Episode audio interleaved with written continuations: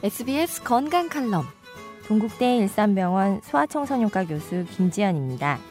사춘기를 흔히 질풍노도의 시기라고 하죠. 요즘 아이들의 질풍노도의 시기는 예전에 비해 많이 앞당겨진 것 같습니다.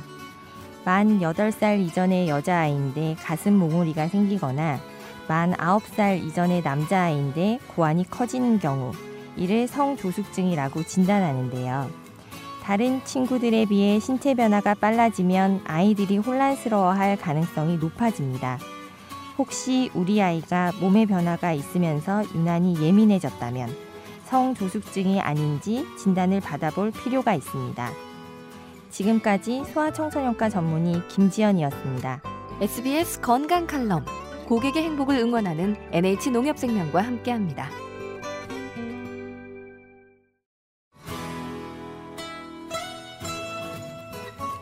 SBS 건강 칼럼 동국대 일산병원 소아청소년과 교수 김지연입니다. 요즘 키에 대한 관심이 많죠. 입학식에 갔는데 우리 아이가 제일 작아 고민하는 부모님들이 계실 겁니다. 키는 부모님에게서 물려받은 유전적인 요인과 함께 여러 환경적인 요인에 의해 결정이 되는데요. 현재 한국인의 평균 키는 남자 173.3cm, 여자 160.9cm입니다.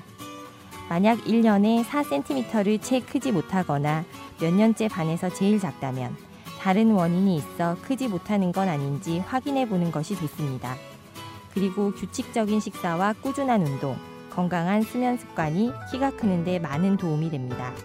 SBS 건강 칼럼 고객의 행복을 응원하는 NH농협생명과 함께합니다.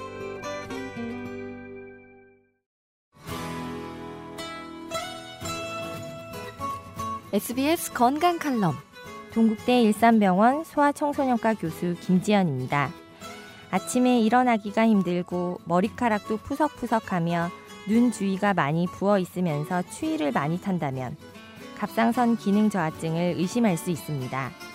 아이들의 경우에는 변비가 생기거나 이가 잘 나지 않고 키가 잘 자라지 않을 수 있는데요. 혈액 검사를 통해 진단할 수 있으며 약물 치료를 잘 한다면 일상생활을 하는데 전혀 문제가 없습니다. 다만 오랜 시간 동안 지속된 심한 갑상선 기능 저하증의 경우에는 적절한 치료에도 성장이 더딜 수 있으므로 조기 진단과 치료가 중요하겠습니다. 소아청소년과 전문의 김지연이었습니다.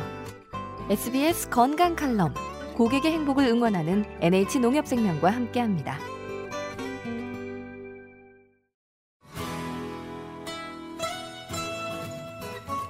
SBS 건강 칼럼 동국대 일산병원 소아청소년과 교수 김지연입니다.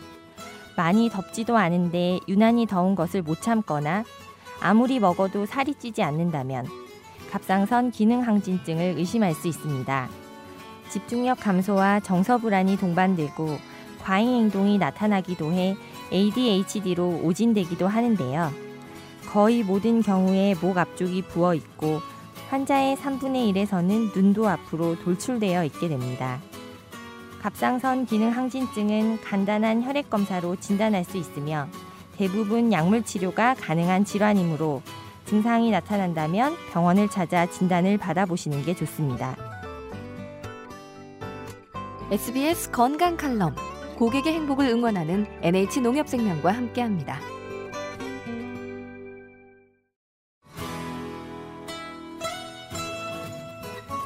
SBS 건강 칼럼 동국대 일산병원 소아청소년과 교수 김지연입니다. 5살 이하의 소아가 잦은 구토와 설사를 한다면 로타바이러스 장염을 의심해 봐야 합니다. 우리나라에서 급성 장염으로 입원한 소아의 약 50%가 이 병에 의한 것으로 추정되고 있는데요. 로타바이러스는 전염성이 매우 강하기 때문에 웬만해선 감염의 확산을 막기가 어렵습니다.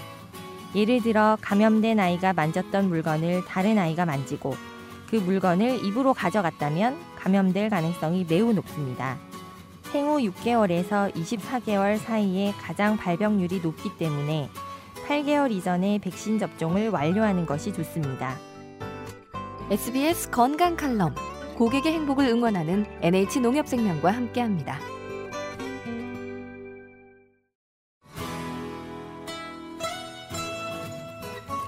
SBS 건강 칼럼 동국대 일산병원 소아청소년과 교수 김지연입니다. 우리가 단 음식을 먹어도 혈당이 일정하게 유지되는 이유는 바로 인슐린이라는 호르몬 때문입니다. 간혹 인슐린이 잘 나오지 않아서 혈당이 높아지는 경우가 있는데요. 이를 소아당뇨병이라고 합니다. 물을 많이 마시고 소변을 자주 보며 많이 먹는데도 체중이 빠지는 증상이 나타나게 되죠. 그리고 밤에도 소변을 보기 때문에 단순한 야뇨증으로 생각하기 쉬워 주의가 필요합니다. 소아당뇨병은 성인 당뇨병과 달리 먹는 양만으로는 치료가 충분하지 않으며 반드시 인슐린 주사 치료가 필요합니다. 지금까지 소아청소년과 전문의 김지연이었습니다. SBS 건강 칼럼 고객의 행복을 응원하는 NH농협생명과 함께합니다.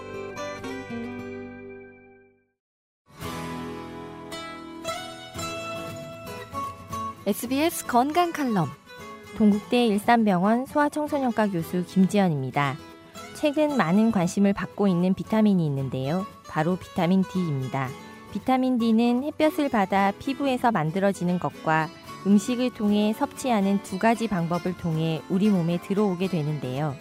햇볕을 보는 시간이 짧은 경우에는 비타민 D가 부족해지기 쉽습니다. 그렇게 되면 뼈가 약해지고 아이들의 경우 키가 잘 크지 못할 수도 있습니다. 따라서 적당한 야외 활동은 필수이며 비타민 D가 풍부한 표고버섯이나 참치, 연어, 고등어를 많이 섭취한다면 비타민 D를 흡수하는 데 많은 도움이 되겠습니다. 지금까지 소아청소년과 전문의 김지연이었습니다. SBS 건강 칼럼 고객의 행복을 응원하는 NH농협생명과 함께합니다.